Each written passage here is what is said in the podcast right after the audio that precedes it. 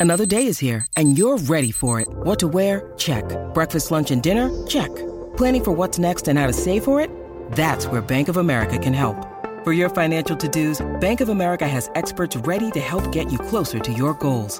Get started at one of our local financial centers or 24-7 in our mobile banking app.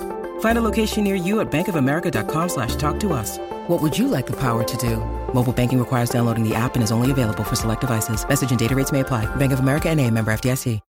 When you need mealtime inspiration, it's worth shopping Kroger, where you'll find over 30,000 mouthwatering choices that excite your inner foodie. And no matter what tasty choice you make, you'll enjoy our everyday low prices, plus extra ways to save, like digital coupons worth over $600 each week. You can also save up to $1 off per gallon at the pump with fuel points. More savings and more inspiring flavors make shopping Kroger worth it every time. Kroger, fresh for everyone. Fuel restrictions apply.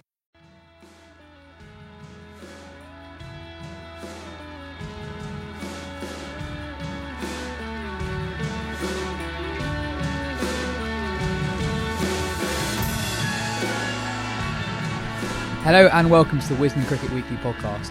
Lots planned for today's show. We'll be talking about New Zealand's test win over India, the brilliant start to a T20 World Cup full of surprises in Australia, England Lions' first ever win over Australia A. We'll be finalising our England Nearly Men 11 from last week's show and much, much more. Before we start today's show, at Wisden we're working with Woodstock, where their aim is to provide the finest quality handcrafted cricket bat suitable for the best players in the world. Woodstock bring traditional qualities from the past and combine them with modern techniques so that their bats are geared towards the highest levels of the modern game. Woodstock are based just outside Ludlow in the South Shropshire Hills, where they manufacture the bats, and they also offer a comprehensive repair and refurbishment service, bringing old bats to life. Their services and products can be purchased at www.woodstockcricket.co.uk or by calling 01585 823 575. I'm actually the proud owner of a Woodstock bat myself. So am I. Uh, really? Yeah, I used it for two seasons. Gorgeous piece of work. Yeah, I've had one for two years now. It is is really really good. Um, anyway, on with the show. I'm Yas Rana, and with me today is the Wisden Cricket Monthly duo of Jo Harman and Phil Walker. Oh, I see what you've done there. Yeah, yeah. That was Donald yeah, Trump, yeah. wasn't it? Yeah. Had to mention good. it at some Very point. good. Um, Jo, what's your moment of the week?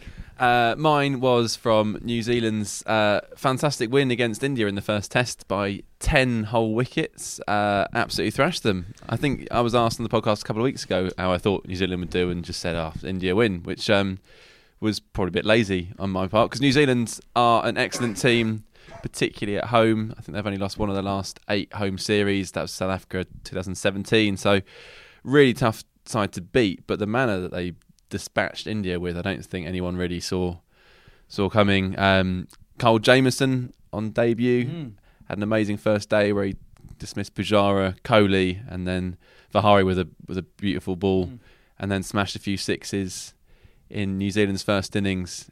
Um, it, it looked like the perfect pitch for him to debut on, but slowish, greenish, getting some movement. Um, he wasn't bowling much more than 80 miles hour. It looked a bit like kind of Oliver Hannon Dalby if, if you're looking for a for a point of comparison. Um, but the star of the show, without doubt, was Tim Southey. He took nine wickets in the game. I saw him bowling at the start of day two, just bowling absolutely beautifully. Could have could have had more wickets. Um, and yeah, and the, and the New Zealand story rolls on. It reminded so this was a, their hundredth Test victory as well, and it reminded me that I had a book that my granddad gave me, um, which was New Zealand's first fifty, which was an account of each of New Zealand's first fifty Test wins. Which didn't go great for them. No, well, it took a while. So I think it took them 27 years to get their first Test win, uh, and then it took 73 years to to reach 50, uh, which was in 2002. So, mass, uh, 2000.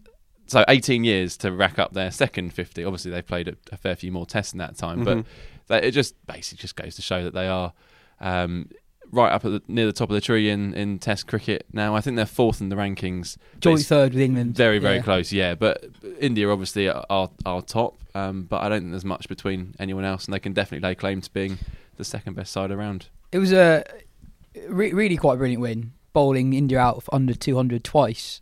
Um, India's last four games, they'd won by an innings in each each of them. They hadn't lost a Test match for over a year.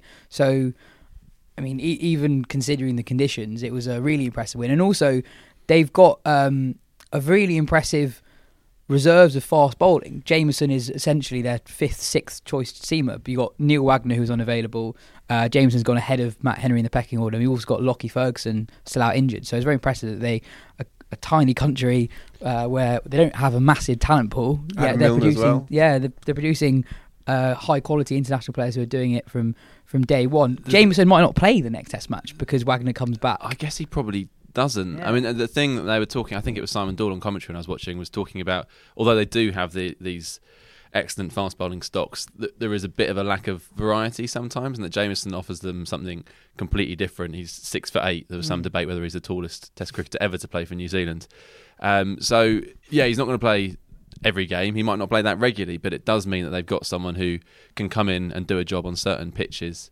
Um, he might have been quite handy uh, in Australia, for example, given the injury problems they had out there. And I think he was part of the squad out there in the end, was flown out there.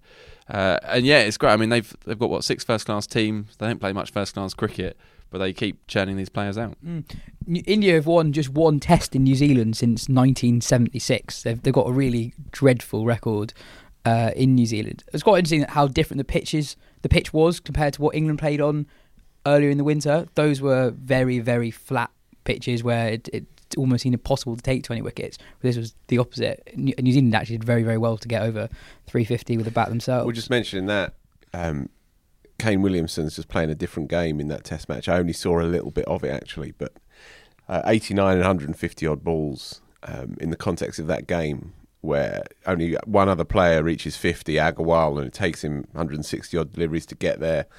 Kohli bums out twice, uh, and Williamson just you know, just had two and a half, three hours, just strummed it around by the looks of it. Uh, and you know, in years to come, an 89 at first drop in a Test match, well, you know, it's going to going to drift away. But in the context of that game, and in the context of the the Test Championship, uh, you know, that's that's another outstanding knock by by one of the all timers. Just on the the, cha- the championship thing, I was watching it with slightly different eyes. I find I found, you know, obviously you know, us doing this job and being stuck in cricket, you can watch anything for hours quite happily. But I was watching it with more engagement than I would have been, say, this time last year. Um, it's still slowly cranking into gear. This this this notion, um, and it's hard to look at the league table now when it's so skewed by by how how few few games certain teams have played compared to others. That said, it definitely, for me personally, has added an extra layer of intrigue and interest to it all. And India not winning every game adds an extra layer of interest to it as well, doesn't it? Because I mean, they're still well, well clear at the top. Already got one foot in the final, but um, India need to lose some games to keep the interest going, basically. And, and New Zealand have done everyone a favour. And given, given it's a two-test series, that was a sixty-point game as well. So it takes you half, more than half an Ashes series worth of wins to get six, sixty points. Yeah, when you put it in that context, that's when the whole thing starts to fall apart for me again. Yeah. But Um, Virat Kohli whisper is actually not. He's not in a rut. Not in that great form. He He's averages in a rut. twenty-two across this tour, across all formats, um, and like he's he's not actually been that dominant for about a year now. I know what the wheels he was, are off. I know what he was doing before was uh, totally unsustainable, but um, yeah, he's he's not quite the levels he was before. And I saw it even resorted to saying he's hitting them well in the nets, which I thought Oh, was the kind of preserve of failing English batsmen to today. But yeah, Let, let- let's let's not go down this road with anything other than tongue wedged in cheek. obviously. But you know, there is a question around the amount of cricket that this bloke plays. He's not uh, an extraterrestrial.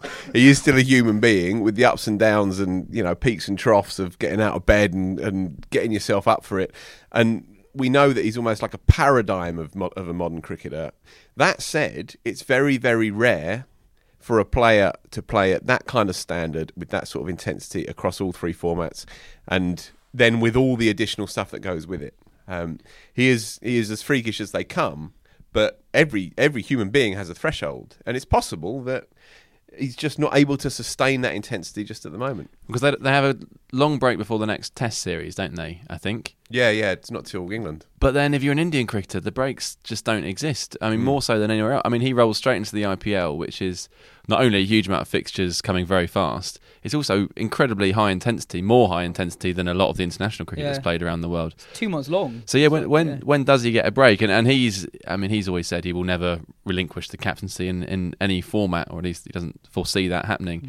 At some point, he's I mean, he has missed the odd series, hasn't he, where he's he's been given a rest, but but not much. And I think he might need to start doing that a bit more regularly for his own good. And it'll be hard because he's obviously got he's a control freak. He needs to manage the whole thing, but he'll have to be have his fingers prized away from the team and to give him a chance to be at his very best all the time. Uh, you got to pity the the young lad coming through who's given the, the poison chalice of a T20 captaincy and saying, "Oh, Virat, just um, you know, just on the 45. No, no, just a little bit straighter, a little bit straighter."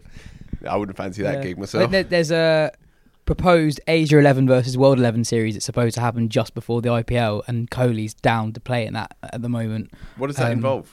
So it's two games in Dhaka. It's to commemorate the birth centenary of Bangladesh's first ever president. Okay. Um, quite quite a good lineup. We've got uh, I think got Gayle, Bairstow, uh, Rashid Khan, Malinga. Quite a few of the Indian teams supposed to be playing in it as well. Sounds like Um, one that Kohli could have sat out if he's looking for a. So I think so. The BCB is saying that Kohli has initially agreed to it, but uh, I think Cricinfo reported that the BCCI uh, uh, want Kohli to okay it himself first. Right. Um, given it is just a week before the IPL as well, Yeah. so it's quite a good opportunity for a break. Um, just quickly, one more thing on India. Uh, their top seven looks so different when they're at home. For, at least my perception of them. So when they're playing in New Zealand on a green team or at home, you've got top seven. Like, how the hell are you going to get any of those guys out? But suddenly you play play them in New Zealand, and you've got Prithvi Shaw was like, Well, it's a tough gig for Prithvi Shaw, isn't it? Really He's obviously a a massive, massive talent and get a huge amount of runs, but he hasn't played a lot of cricket overseas. Just Hmm. to turn up in New Zealand against a very strong bowling attack in conditions they know inside out and be expected to score runs is, is tough. Did you see the ball that Southey got him with in the first Yes, innings? yeah. yeah, it's like. Uh, I wanted to talk about it. Go on. Sorry. Well, the, the the ball going towards middle stump, it shapes away a little bit, but he's trying to flick it through mid wicket. It's like not the sh- really the shot of Oh. somebody who's played. It was, it was an amazing delivery, yeah. It would have bowled Bradman neck and No, it crop. It was an absolute jaffa, and I was watching this, and the commentary uh, was di- kind of dispiritingly predictable because he's an attacking player. He's somehow too loose to take on that job. That ball was arrowing into leg stump, and he's within his rights to try and punch it to mid on, and it's swung late.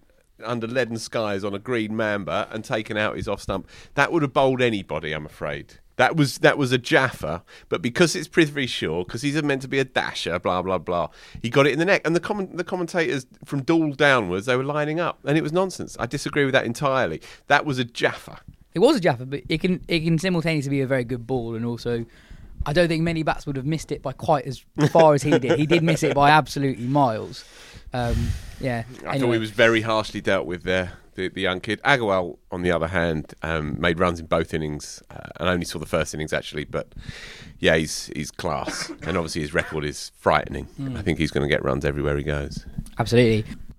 It was India's first defeat in over a year. With us on the phone is Wisden's Aadya Sharma, who's based out in India.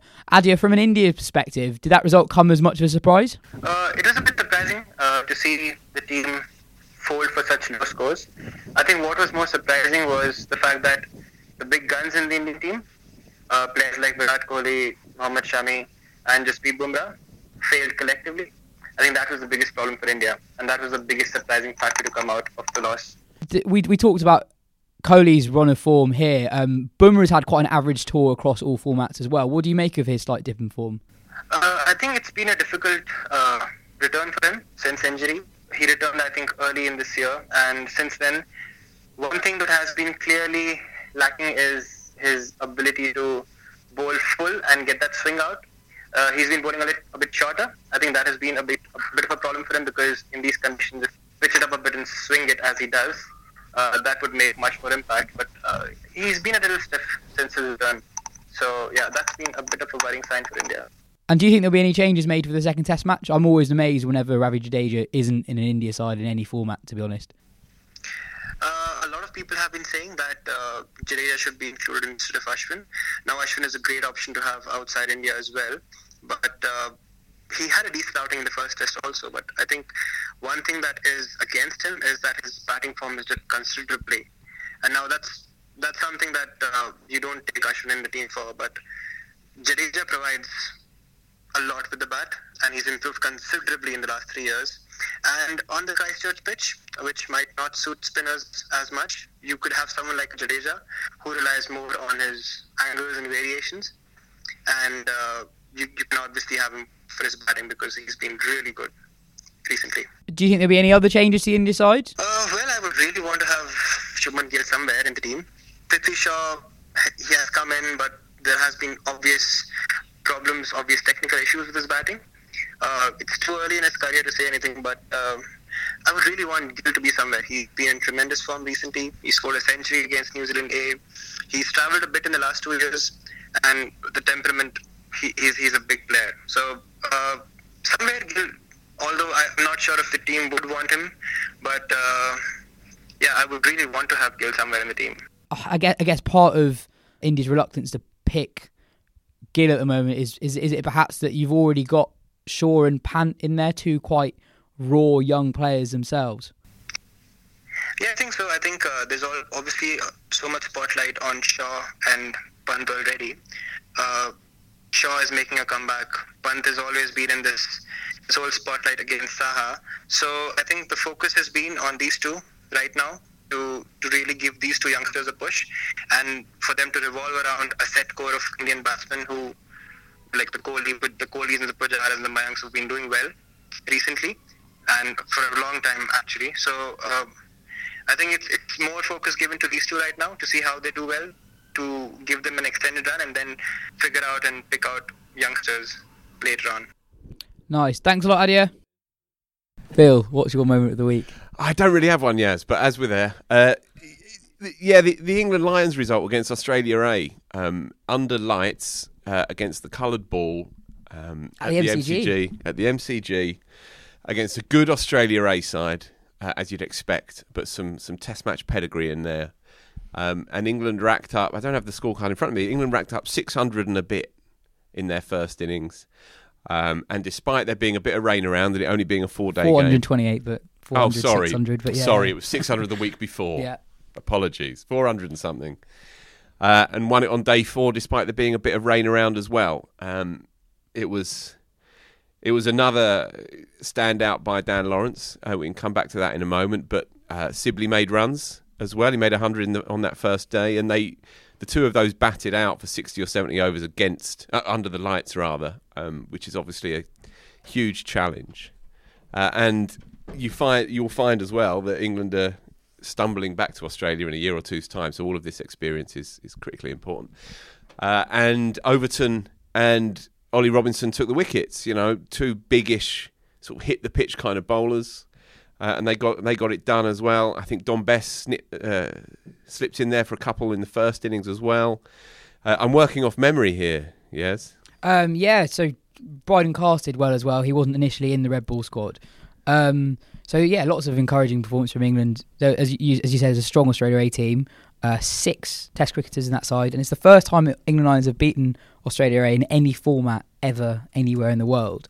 Um, yeah, as you say, lots of uh, impressive individual performances. Dom Sibley, we're kind of used to it now. He's, he's the man in um, in possession in the senior Test team. But you mentioned Dan Lawrence. I, I I couldn't can't believe stop myself. Dan, Dan, I can't believe he's only 22, given how much he's already done in, in the senior game. He's played 70 first class matches, 150 senior games of cricket overall. He scored 10 first class hundreds, a key member in two championship winning sides. For someone who's done so much so early in his career, the next logical step is playing for the England senior side. And he's- he's had an amazing Lions tour white ball, red ball, bat, and ball. Yeah, it's a, it's an outrageous tour. He's he's not failed uh, in in any form uh, on any day. Uh, he's taken wickets in the in the one days, as you say, and he's made runs as well. An unbeaten fifty and a couple of starts in the other games, and then he's made 190 at a run a ball and 125 um, under lights. This is against good quality opposition as well.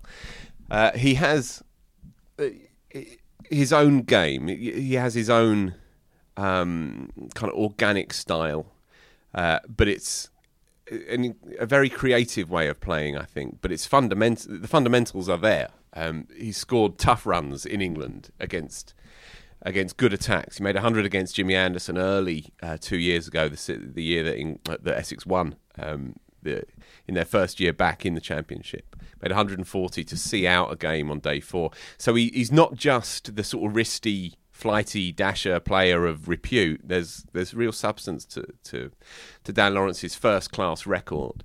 What he hasn't done yet is combine white ball and red ball in one summer. where you can't stop reading about him. He's had uh, he had a slow start, considering he opened the batting for England under 19s against the white ball and had a good World Cup and emerged quite early and was given good chances for Essex in, white ball cricket in both 50 and 20. He didn't really crack white ball batting until last summer. Uh, he famously emerged as a red ball player very quickly, made 150 as a 17 year old at, at the Oval in, in a first class game. Uh, but his one his four day form fell away slightly last year. It was it, he had good days and important days actually for Essex. Obviously they won it again. And it was te- he had terrible form in 2018, didn't In, he? and 18 when he Yeah. was playing well in the white ball stuff, he he sunk in in 2018 against the red ball, having had a really good year the year that they won it in 2017. So all I'm saying is that he just hasn't quite got all of it together in in one uh, irresistible year, one irresistible summer.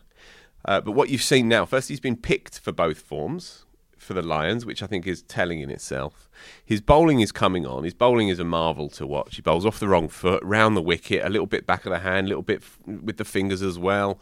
Um, he bowls kind of past his right earlobe. It's bizarre to watch, but m- fabulously inventive. Um, and again, of of a he's one of a kind as a cricketer what we need to see now with him is him is him to churn it out remorselessly in red ball cricket and make five six hundreds in a summer and then come india the india tour next year when he can bowl as we've seen he and he has the kind of the like the chutzpah if you like to be the sort of player that can come on and, and, and make a difference with battle ball he would he would be very very close to that tour with one more good summer for England. And as you say, by that point it'll be 20, 23, just turned. You know, so everything in front of him.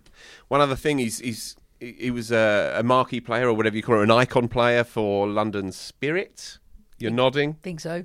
It was, certainly was that Yeah. club, the one, the Middlesex club, Yeah. basically.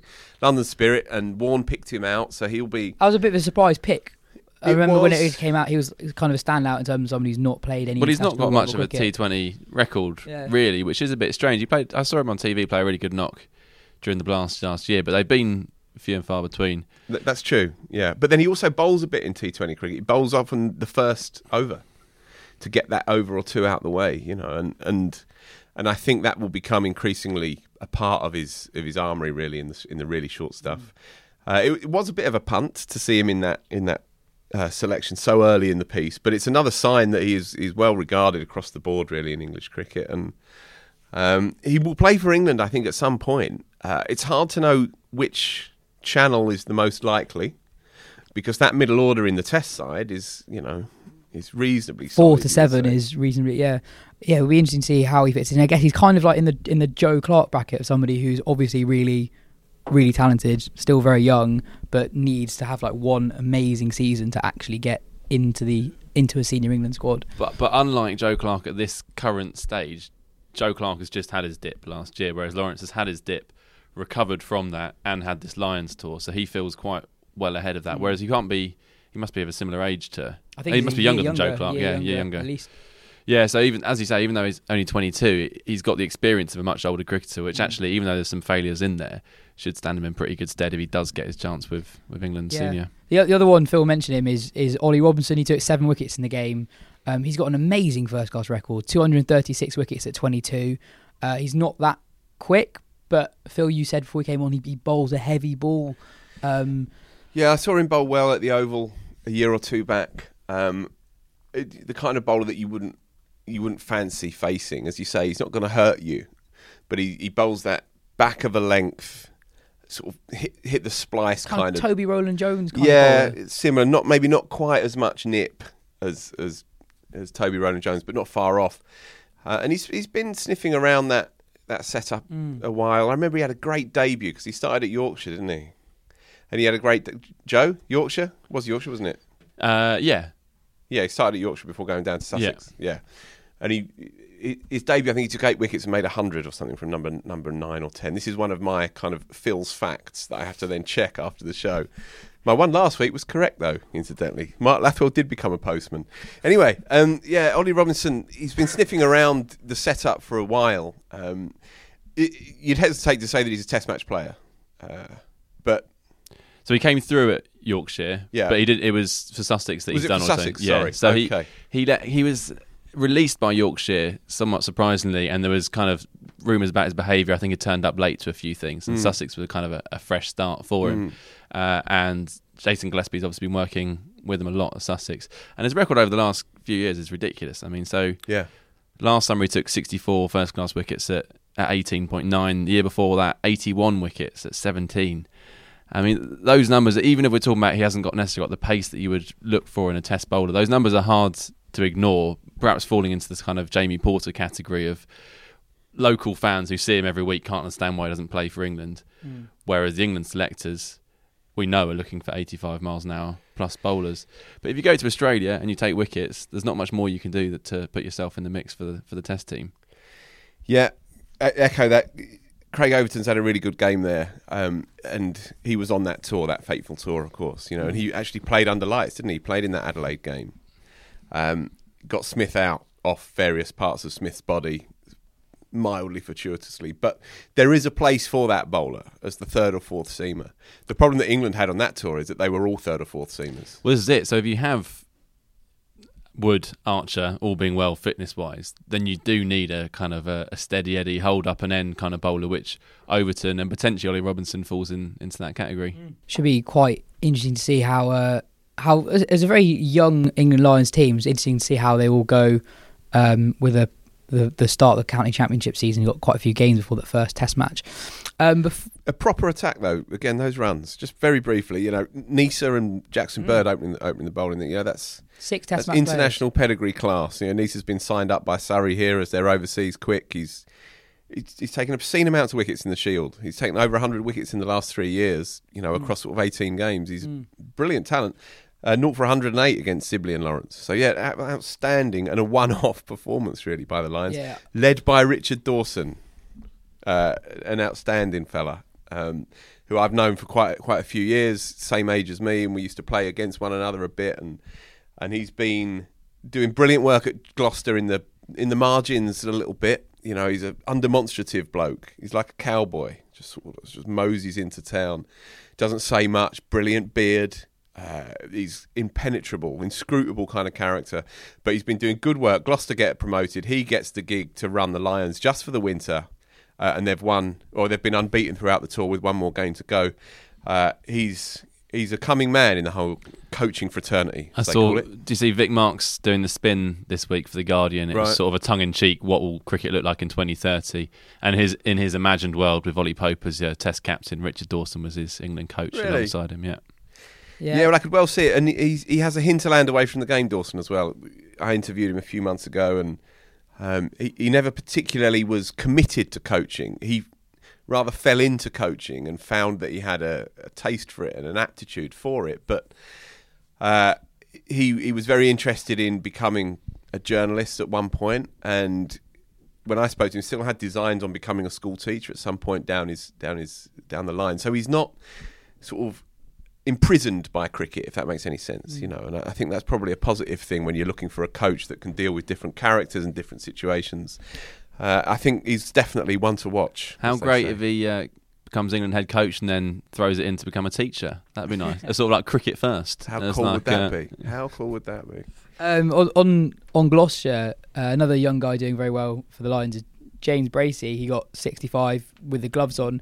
Um, interesting. You're a big fan of Bracey, aren't Big you? fan, Yeah, like, so you've been banging that drum before it was fashionable. Yeah. I interviewed him last year after he got picked for the Lions uh, initially, and he he was a name that kind of stood out in terms of he hadn't done that. He hadn't, hasn't played in Division One at all, um, and probably again from a unfashionable county in Gloucestershire.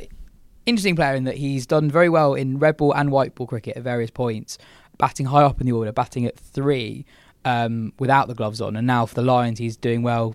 Batting at six, I think, with the gloves on. So there are two areas in which he could end up playing for England, which is quite interesting. Um, I guess the, the number three spot is still reasonably open with Joe Denley, the man of possession. And you were saying before we came on air that who knows what happens to Jos Buttler and Jonny Bairstow. Well, yeah, Jos Buttler's Test career could careers. could be almost beginning, or it could be over in a matter of weeks. I think. Uh, same with Jonny Bairstow. A lot in the I would say we might never see him keep wicket in a Test match again for England. He might may well come again as a batsman.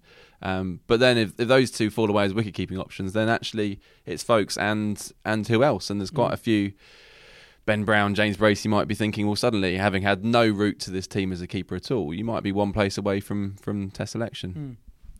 Um, before we move on to the rest of the show, an exciting announcement. This year, we are working with NatWest as our official club cricket partner. And with the season fast approaching, keep an eye out for our club cricket podcast that we will be launching in March and running every couple of weeks across the season. Also, in a month's time, it's NatWest Cricket Force weekend. NatWest Cricket Force provides a pre season focal point for clubs across the country in 2019. They saw 2,650 clubs organise family days as part of the Cricket World Cup. The, the energy and efforts of the volunteer champions ensured 2019 was an enormous summer of cricket for many clubs. So, yeah, keep an eye or an ear out for those club cricket pods through the summer. Um, Will I be featuring on the odd one there? you, Yeah. you will be, Phil. Um, and I can't wait for them. I don't think I Um, will be as will I? No. Yeah, I think I think you will be as I well. will be. think, Blimey, yeah, yeah. I thought Jo's talents lay lay elsewhere. M- Maybe, maybe it's a stipulation that you come back onto the field, Jo. Well, we've got last man stands. This We summer. do. Yeah. Oh, that, We that do, I think It's that'll about be. time to start netting actually. Yeah, I think we'll, I think yeah we've we've got a Wisden team in the in the last man stands competition, so that should be that should be interesting. Um, we'll Interesting is the word. Yeah. I think. Bit short of batting. If anyone out there can bat in the South London area, Excuse me, I'm in I'm in the form of my life. I can't do it all. You're right, Jo. not quite what I said, but sure. I've got my Woodstock bat. Um, the T20 World Cup has got underway in the last week in Australia. it's been a brilliant start to the tournament, actually. Um, quite a few upsets in the opening week. On, o- on the opening day, uh, India beat def- defending champions Australia. Sri Lanka have given Australia a proper scare. South Africa beat England, and just today, Pakistan overcame 2016 winners West Indies. Um, given the format, two teams advanced from each group to the semi-finals. Australia and England are still in reasonably strong positions to qualify. England beat Thailand today, um, but it's been a refreshingly open tournament considering the 2018 tournament wasn't that exciting. Very few surprises and quite dull games actually. It's been great. Other than the Pakistan West Indies game today, um, they've all been good games, haven't they? I'm trying to think. Even India Bangladesh wasn't that close in the end, but looked like it might be until the last few overs. Uh, it's been great. The stuff I've watched has been fantastic. I thought I only caught um, England batting against South Africa other other pounds on uh, Sunday, but I thought that was a really really fascinating game. There won't be boundaries hit left, right, and centre, but South Africa bowled excellently, were captained really well, had excellent plans to England, who struggled to respond, but obviously overnight have uh, obliterated Thailand. Massive win. Heather Knight became the first English cricketer, male or female, to score a century in all all formats. Yep. Uh, and now you'd still say you'd still make them favourites to go through, I think. Um, but they've got South Africa Friday. Sorry, not South Africa. Pakistan on Friday and West Indies on Sunday. Uh, so two two massive games. I mean, it could all be over in a matter of days If it they lose, if they lose one, they'll be relying on results elsewhere, Yeah. and it's probably they'll therefore be outsiders. Well, the the net run rate of beating Thailand in the way So- they did so would be very useful. But it would yeah, it would certainly it would be out of their hands. Yeah. Yeah, I saw it the other way round actually. Uh, so I saw England defending their target. So I saw the second half of the game, and uh, yeah, South Africa held their nerve really impressively. I thought towards the end, um, it was lovely to see uh, Sarah Glenn uh, bowl really nicely. She's your your new favourite player, Yeah. Jo, uh, and uh, Sophie Ecclestone as well was was good. Um, there was the Mankad issue. Now I don't want to talk talk about the Mankad issue specifically, but it was interesting that the final delivery of that over by Catherine Brunt was hit for six, which kind of clinched the game. So, in all this kind of piss and wind around Mankads and the peculiar uh, kind of divergence between people on Twitter, punters, and the professional fraternity, all of whom pretty much to a man and woman think it's di- diabolical. Uh, th- this was the example where it really was on a knife edge, a big game in a big world tournament on a knife edge, and it was it was there for, for Catherine Brunt to pull off, and she she chose not to. I think crucially, it is it, was- for people who have not seen it, it was um, so Africa needs seven to win off four. Catherine Brunt pulls out of the delivery stride. Sune Luus miles out of her crease. Yeah, so significant. differently to ones in the past, so the famous West Indies under 19 one in 2016, that Keemo Paul like kind of pre he premeditates it, and the guy's out on a third umpire decision. That's how close it was, and and the bowler didn't have any intention of bowling the ball. This one, Brunt pulls out when she sees Luus so far out of her crease at a crucial point of the game. Yeah, uh, and then obviously didn't break the stumps, and um, the England girls then retreated from uh, any suggestion that she would have gone ahead and done it, or indeed that any girl within the setup would have dared to go ahead and do such a such a thing, commit such a heinous crime. It is peculiar this this story. It never dies down either. There's a, a consensus never emerges. Brunt was given a warning herself when she was batting early in the game. I don't know how much of a part that that played um, in her decision not to take the bells off. But it is interesting how different. Also, you, you said between players and people on Twitter. I think it's, it's, I think it's quite different in England. I think it's English players. I think in other parts of the world, it's, it's they kind of Okay. look at us and it's- it's quite bizarre. Why? I mean, from my well, point. well of view, Ashwin when he did it to Buttler in last year's IPL, yeah, it's just like, uh, why wouldn't I do it? It's in the rules. Why would I not do it? And it and it it is it is dif- different. For I have to say, I find it the most boring thing in cricket. Uh, it's so boring, Yeah. and I, I can't understand why people get so upset about it. Um, and now I find myself angry with the the batsmen just because I want them to stay in their ground, so we don't have to talk about any of this stuff. But that, but that is it. I, I find I, I don't get upset about it, but I, I find it weird that a professional player would refuse to dismiss an opponent on these vague moral grounds. When at the end of the day, the non-striker is essentially trying to steal ground, like to take the bells off. Like yeah, yeah, I know, and, and you can make a hard run too and be in or out by an inch. exactly, clearly, literally, the World Cup final got decided by Yeah. in millimeters, inches. Yeah, Um, it- there was the- sorry, yes, I just wanted to add. From what I've seen, teams are holding their nerve really strongly. Emerging teams are holding their nerve against the big the big dogs in this tournament. Um, Pakistan got home comfortably in, in two two overs to spare. I think it was against West Indies today, and yet they you know they needed you know, a run a ball with you know, two wickets down, under under lights, under pressure, knowing that their tournament was kind of there. That's a difficult target to chase in any cricket, but especially in women's cricket when the power doesn't get you out of jail as as it does in the men's. They held their nerve, and that's a huge result for a for a you know an emerging team that was only really de- deemed able to play cricket competitively, you know, a matter of 20, 30 years ago. Uh, they were like a, too too timid, too timorous. I think was the word that Dan Norcross used on Twitter in previous tournaments. But today, they went out there and, and, and they showed that they have a bit of belief to back up this kind of nascent emerging talent as well. Uh, Javeria or Jameria, Javeria, yeah, who um, I interviewed at the oh, what was it? It was the yeah, it was the seven, 2017 World Cup when she was just a just a kid coming through. Um, you know, really adorable character, and it's great to see that she's now kind of taking on this team.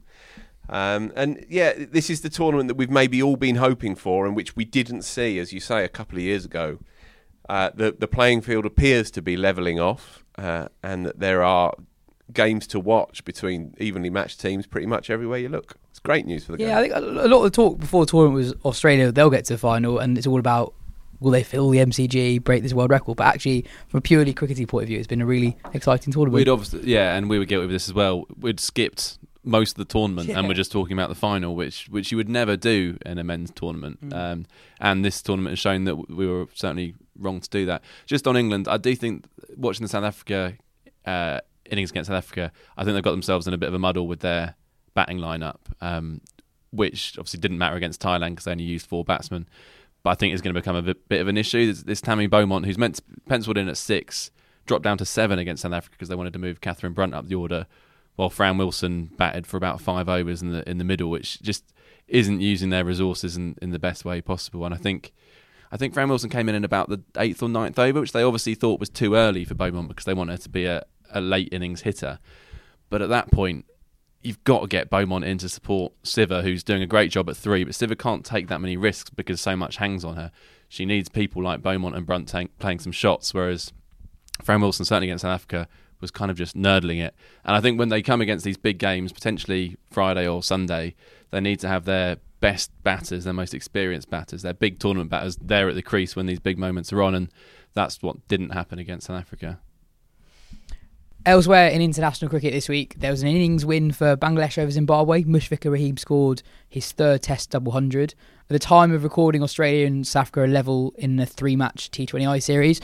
Ashton Agar took a hat trick and a fifer in the opening game of that series.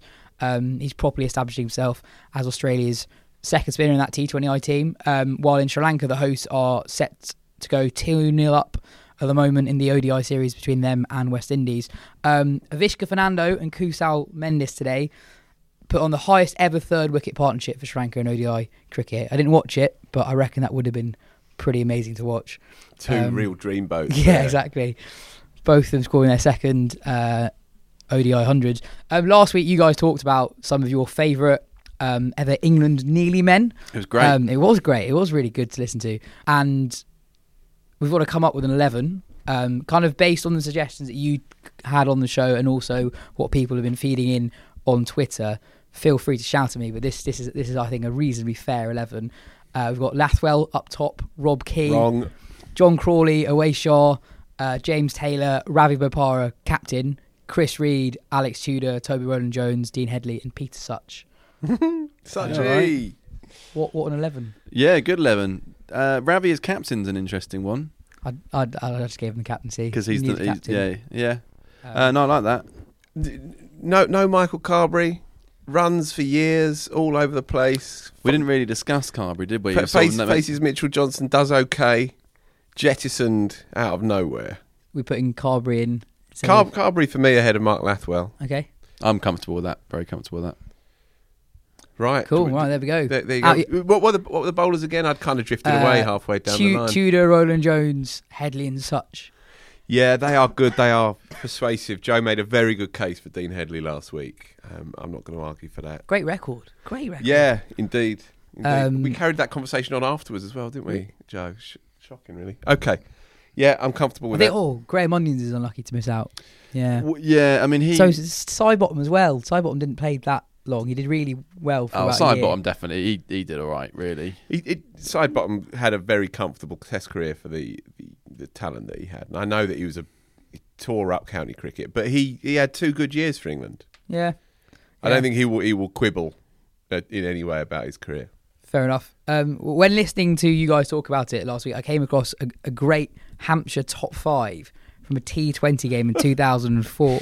Sorry, how how does that work? Um, okay, so you were talking about Chris Tremlett, I think. Right. I Right. think Or you John mentioned Crawley. I Tremlett. thought you were looking up John Crawley. No, so so Oh, right. it, was, it was Chris Tremlett, Okay. and I was on Chris Tremlett's Cricinfo profile, and then you started talking about John Crawley, and I was like, hang on, they would have played together, I think. And lo and behold, Chris Tremlett made his T20 debut in this game where I found this team with John Crawley in it. So that's a great way of getting to John Crawley's profile. Um, and, but anyway, the top five was Michael Clarke, future Australian captain, Michael Brown, Shaun Udal, the Hampshire captain, in at three. At three. Shane Watson in at four and John Crawley, the man himself, at number five. That was Michael Clarke and Shane Watson's T20 debut. Um, so So so you Udal's in there for the the muscular hitting, and ahe- then Sha- ahead of Shane Shane, Watson. and Shane Watson, yeah, in his ahead of slipstream. Yeah, He Um, wasn't much of a muscular hitter, was he? No, I don't Jo, really remember no. that. No, he wasn't. No. Maybe that was more the anchor role. Different days. Old head, you're probably right. Yeah. Although where where creepy Crawley fits into that whole scenario, I'm not really sure. just having a having a rest, isn't he? Yeah. Not quite ready to go yet. Um, Very strong though. I- I'd be interested in seeing if any of our listeners could find other lineups that are similarly weird. So, like either odd combinations of players that you don't really associate with being from the same era, or just orders that are really bizarre. So, um, where's one I found was the Australia top five from the 1996 World Cup quarter final was Mark Taylor, Mark Waugh, Ricky Ponting, Shane Warne at four, then Steve Waugh and Steve and uh, Stuart Law at five and six.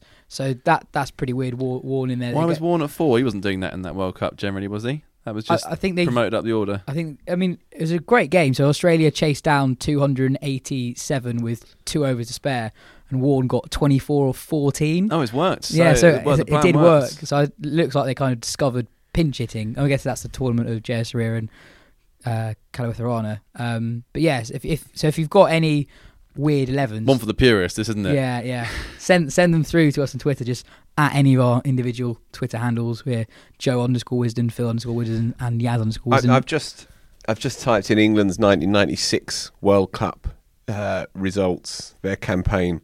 Now that was that was at a point where English cricket didn't really understand Didn't believe in it. limited overs. Yeah. Yeah, certainly agnostic. uh, and out there in in um, India, Pakistan, Sri Lanka, it was across the subcontinent. Uh, Athers, as skipper, was still opening the batting.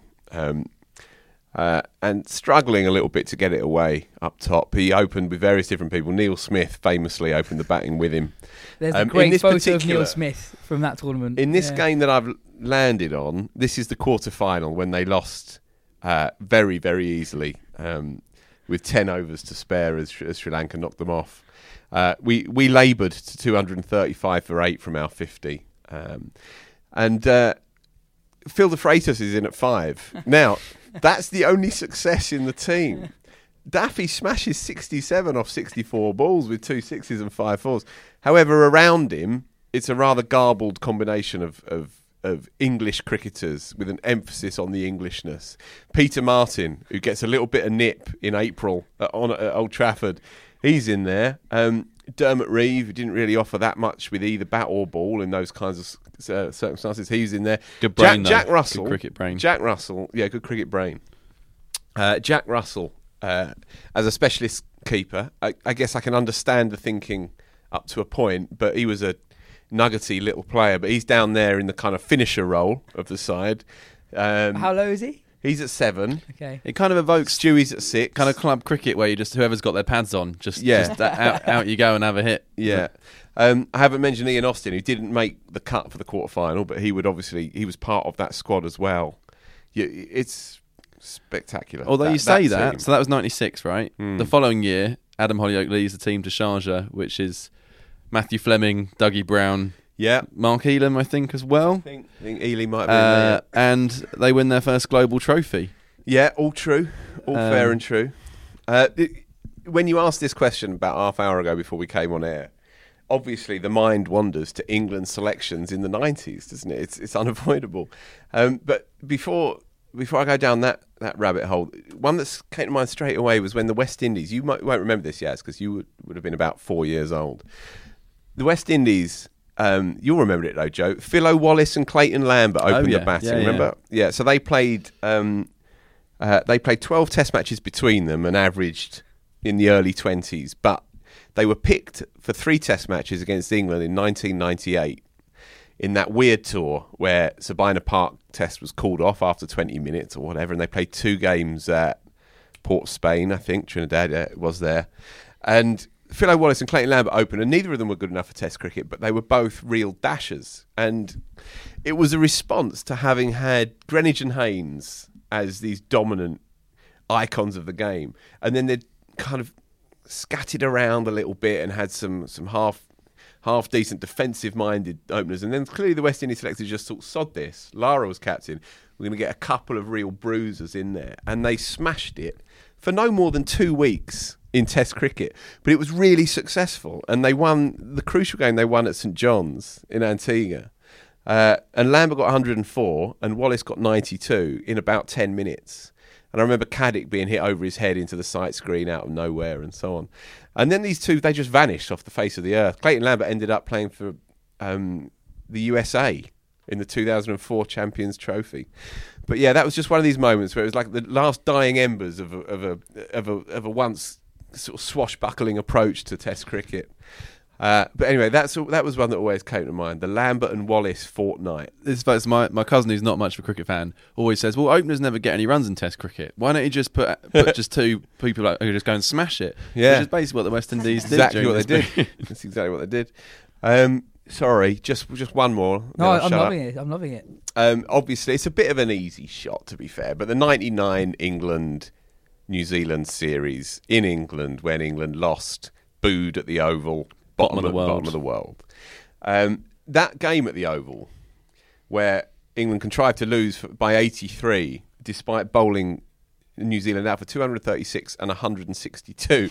we mustered 153 and 162 at the Oval, best track in the country. Um, our bottom bottom five, so from seven down, Ronnie Irani, Andy Caddick at eight, Mullally at nine, Tufnell ten, and Ed Giddins eleven. We and I worked this out beforehand for the last nine wickets. So the la- the last four in the first innings and the last five in the second, we mustered 24 runs for nine. 24 for nine at the Oval. The batsmen Um, actually did an all right job for the rest of the test. Then, like you got to expect some runs from the lower order. Yeah, well, yeah, th- they had shifted things around because Tudor played, of course, who was a useful lower order bat and made the 99 in that series. But yeah, that's that's a long tail, I'm afraid. Um, and and Darren Maddy opening the batting as well, in amongst some kind of famously, you know, hefty names, Nasser and Thorpe and and Atherton and so on. So rather lopsided side that. Little Yeah. wonder that we were, we were struggling. Yeah, yeah. So I'm I'm not just looking for lopsided sides, so but do send lopsided sides. All right, in. sorry, we'll just no, cut, no, cut all just that then. But Just, I, get I that. was I was thinking more play, players in the same team who you just you're actually surprised they ever played together. That you associate from different generations. Well, Lathwell and Gooch is the ultimate. We talked about this last week. Mm. That is the ultimate. You know, a 45 year old, 55 year old, 65 year old monolith of the game. And this funny little character who's a postman from Devon, you know, and those two walking out to bat, that was that was a sight for for sore eyes, uh, to say the least. Yeah, all right. I'll think on. Uh, yes. There's a new magazine out this week. Um, it looks amazing. It's got a got a cracking cover. Um, and on the cover, it's mentioned that there's a special feature tracing the lineage of England batting greats, from Ranji to Pope and all points in between. Phil, what was the thinking behind putting together that that feature? Uh, I would say one of the big inspirations, if not the, the central one, was watching Pope at Port Elizabeth. And I don't think we get past a week without me talking about Pope at Port Elizabeth, which I think is one of the masterful innings of the of the last few years. I really do. And it was it seemed, to showcase the old and the new all at once. It seemed to showcase the the the ageless values of Test match batting, and and, and the synergy of, of modern cricket as well. Uh, you know, he got spectacularly funky and inventive and cheeky towards the back end of that innings, and as he says to me actually in, in this big feature because he agrees to give us an interview, he said he felt like he'd earned the right to to to, to play in a in the so-called modern funky way, and obviously with wickets falling as well, he had the license to open up. Uh, but that seemed to be one of the starting points, and we spoke about it, and we we, became interested in how each era is dis- of English batsmanship is distinct in and of itself, but how it also infuses what's what comes later as well. And so we started the conversation and went backwards and went through, and we we got we got back to we, firstly if you just look at the 21st century, you know, Pope is a kind of a fusion of, of stylistically Bell and Root, but um, he has elements of Cook in there as well. The, you know, the patience of Cook, and then we had, of course, the Pietersen and Cook yin and yang thing, the Cain and Abel thing of those two running concurrently as these sort of two archetypes of the 21st century of English batsmanship. And then you run back further, and then you run into the nervous 90s, as we called it, with Atherton and Stewart. Those two both are interviewed in the magazine as well, and it's great to hear the two of them on each other as well. They played their 100th Test matches together. How weird is that? At Old Trafford, um, Ather's got a good ball, obviously, and nicked off, and Stewie got 100. Uh, they are they are archetypes of that time, and then of course they are the they're the progeny of Gooch. You know, Gooch Gooch helped create these two players. Um, uh, they both were picked under Gooch's captaincy for the first time at the turn of the decade into the 90s, and Gooch, of course, bestrode that 20 years. Um, Gooch played towards. Gooch began at the back end of Boycott's career. Dan Norcross, the TMS commentator, does a brilliant piece with Boycott, and Boycott talks about the pragmatism that marked the the 60s when he emerged. Um, you're playing for your career. You're playing for money. Uh, the pitches were all, often awful it, back in the 50s and 60s. So you're playing for your paycheck, and it encouraged a certain pragmatism of approach. But of course, within all of that, there are outliers. There are dashers. There's Ted Dexter. But then Ted, of course, is from the highest echelons of English society. He could probably afford to play the odd shot. If you're born in Pudsey St Lawrence, it's maybe a slightly different mindset that you have to adopt. So all of these kind of elements were, were in the story, and we started to plan it and work out who we wanted to talk to. In the end, we got interviews with Athers, Stewie, Gooch, whose interview is stunning, uh, Boycott, and Simon Wilde, the brilliant writer, Sunday Times cricket correspondent. He kicks us all off. So he introdu- introduces the whole feature with a look at those early years, the first 50 years, really, the golden age from you know the CB Fry, Ranji golden age. These kind of again these sort of, these princes amongst paupers, uh, and the, you know, the spectre of grace as well. Of course, you know towards the back end of the, the Victorian era, and then the impact that that had on the professionals that followed, the Hobbs, the Sutcliffe, the Hutton, the Hammond. Hammond wasn't a professional, but the majority of them were, and they were hardened money makers necessarily grafting their uh, their technique to the, re- the, kind of the financial requirements of, of, of their lives and their livelihoods and their families and so on. So all of that ended up being splurged onto 15 pages of this magazine. Um, it's something that you know I've got to say I'm really I'm really kind of proud of the feature actually. Five different essays, five different interviews, um, some good writers and me in there. Uh, so I like it. I like it a lot, and it runs all the way up to to Pope. And wondering what the future looks like too. Do you think that you guys have perhaps put a bit too much pressure on Ollie Pope? He's 22. He's only played a few well, test we're not and... we're not saying that he is the next great. We're saying he has the potential to be an unbelievably good batsman, but it's more that he is the the point that we have now reached. It would have seemed odd to stop at say Root when Root's Test career actually started quite a long time ago. Mm. Pope is the latest incarnation of, of English batsmanship, if you like. And as Phil says, he, he's marrying what you can do in a T20 game with what you can do in a Test match. Um, so no, we're not saying Pope, Pope's the next Gooch or Boycott or mm. or Root. Um, although it looks like he's got half a chance. I, I, was comfortable with putting Pope in there. I think, as Jo says, he just he typifies the, the modern game in all its strands and all its possibilities. Uh, he's got to play more white ball cricket, but you know, such is the nature of the modern game, he might not have much of a chance. But then we've touched on that before. I think that'd be a great loss. But anyway, yeah, there's some, there's some great lines from Pope. Uh, more generally, the the the pull out quote yeah. at the start of the of the feature I think is really interesting. When Jos Buttler compliments him on a square drive, and he says oh, that was a shot of the day. But Pope's actually thinking, mm, no, I've played that shot three times in Test cricket. I've got out twice and doesn't play it for the rest of the day exactly very that. interesting. And that that was the that was the standout line, and it actually emerged because we we were talking, and, and I said, "So what was your what was your favourite shot from the innings?" And he said, "Um, not sure." I said, "Would you want to know what my one was?" And he said, "Oh, you're not going to say the square drive, are you?" And I wasn't. I was going to say the the the on drive the ball before. Uh, and he said, "Oh, that's good because I did like that one." And he actually said it just pissed off the bat. That's what he, that's what he said. I know. And then he sort of giggled and then went back into his in, in, into his composed shell. But yeah, he he made that point, um, and I just thought that sort of summed up his mindset and the kind of the, the mysteries of Test match batting. He just seems to have have a have a way through though through those those mysteries and. And and it was interesting, I guess, that Jos was the one to, say, "Oh yeah, yeah. free hands, that was a great shot." mm, yeah, well, I'm not going to play that again, actually, uh, Joseph. Yeah. Yeah. Anyway, yeah, it's, it's good stuff It's good stuff. Um, there's Jo. There's a you've done a feature on the 19 most exciting teenagers in the country. So you, you spoke to quite a few people to, to oh, come yeah. up with this. Almost too many. I disappeared down a rabbit hole that I was never. I was worried I was never going to get out of. Um, I did it. We did it in uh, our old magazine, All Out Cricket, a few years ago, and I was really pleased with it. But I didn't think we went in quite enough depth, so I wanted to do it more comprehensive this time. So it was handy having the under 19 World Cup going on at the mo- uh, at the time because that obviously highlighted some of the best players, and you were out there and gave us a few tip offs.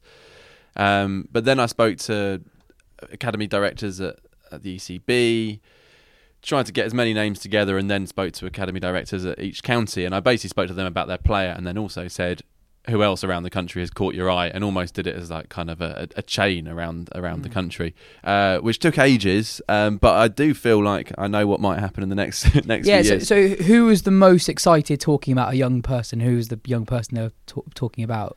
Um, it's really interesting because a lot of that comes down to the, the person you're speaking Exactly, to. yeah. So a lot of the academy directors really don't want to talk up their players too much, but you can read between the lines to to, to work out that you've got a special talent here. Um, so I think um, Paul Greetham, Warwickshire's elite cricket development manager, I spoke to him about two players actually from Warwickshire appear on the list. Dan Mousley, who um, people might have seen scoring 100 against Sri Lanka in the 19 World Cup, and a 17 year old um, women's quick called Izzy Wong, uh, who is playing for Southern Brave in the 100 this summer. Um, she said when she first came into the Warwickshire system, aged 12 or 13, I want to be the fastest women's bowler this country's ever seen. Uh, and Paul says she's not going to be far off that. Uh, and we're talking about Katherine Brunt's career coming to an end. And your Shrub Shrubsole is still got a few years left, perhaps, but not at her peak. They're looking for raw pace, and and Issy Wong is is is that um, basically. So I think we might see her. I mean, she's only 17, but sooner rather than later. She's already played in the KSL. Played in the Yeah. KSL last year. Played for Southern Vipers a couple of games, uh, and she's part of the England academy this year. Um, so there's, there are some really exciting names. Another one that came up, who is probably said most times and with most conviction, was Ben Charlesworth, who you saw Yas at the Under 19 World Mm. Cup, scoring some runs against Australia. Kind of technically technically correct opening batsman, kind of old school opening batsman, if you like. Um, Gloucestershire haven't had a England Test debutant since 2006, which is a which is a long wait. Um, but a lot of people think that he might be the next one. You you also feature a, a right-handed opening bat who uses a Gray-Nicolls who can bat for days and whose concentration sets him apart from all others. Yes. Uh, so this is Josh de Caires, um, who happens to be Michael Atherton's son, uh, who is very much in this list in his own right. It wasn't because he is Atherton's son, although that is obviously um, a burden, if you like, that he's going to have to carry around with him. He's taken his mother's surname for, for understandable reasons. But yeah, he's playing for Middlesex too. Scored a lot of runs from them last year. Um, is yeah is a another traditional old school batsman. I'd say him and Charlesworth are probably only two of that type in there. And speaking to academy directors, it was interesting that the the characteristic that most excited them was the fact that they played in this almost throwback style because there aren't many of these players It's the about. new radicalism. It is, and- to play straight and bat time. Yeah, yeah. Um, obviously, and yeah, we've seen that with Dom Sibley last year. People get excited by the fact that people don't do exciting things, and um, but in amongst it, you'd expect the the usual quick bowlers, usual shot makers. Uh, only one frontline spinner made our list. There were a couple of other names mentioned, but not with enough conviction, not said enough times to me for me to think that they were warranted selection in this. That spinner's Hamidullah Qadri, another one you saw at the Under 19 World Cup, who switched from Derbyshire to Kent and looks a really exciting prospect. But it does, you see these patterns emerging, and if we were hoping for a, a batch of spin bowlers to suddenly arrive out of nowhere, my impression was they're not. They're not on the verge of coming through um, for all the reasons that we that we know already in English cricket. Yeah, we kind of mentioned it at the end of the Under 19 World Cup, but uh, Qadri and Charlesworth are, the, are for me the most exciting from that list, just because I think they'll play quite a lot this this year. I mean, Qadri's got a real chance of being um, Kent's number one spinner in all three formats actually, and and Charlesworth played a lot for Gloucester at the end of last season in their promotion push, so he might get a good run uh, opening the batting in Division One of the county championship, which is quite exciting for a teenager. It is, but I also think a lot of these names are going to be seen this summer in a way that they wouldn't have been if we'd done this list this time last year because of the One Day Cup and because of the hundred. So whatever you make of the hundred, it does mean that sides to be forced to play young players in in the One Day Cup. And speaking to a lot of the academy directors, they're really excited because they say you don't necessarily score huge amounts of runs or take loads of wickets for it to be clear that you are ready to step up to first team cricket, and often it requires that step up to really show how good you are. Um, but a couple of academy directors said to me that you, you just don't often get those chances in county cricket. Well, this summer we'll have them. There'll be loads of them, particularly at somewhere like Surrey. I think there are ten Surrey players in the hundred. I think that. Sussie's got twelve. So I mean, you're going to have to find players from somewhere. Yeah. Um, a Surrey player that's perhaps worth mentioning, uh, Nico Reifer, who's a Barbados-born all-rounder, came over here into the London private school system, sounding familiar story to Chris Jordan. Um, he went to Whitgift School and uh, Gareth Townsend, Surrey's academy director, is very excited about what he might do over the next couple of years, particularly as a batsman. Interesting. Um, that's all we've got time for this week's show. Thanks, Phil and Jo. If you've enjoyed the show, tell your friends, get them to subscribe, and if you're feel- feeling particularly kind, leave us a five star review on the podcast app. Cheers.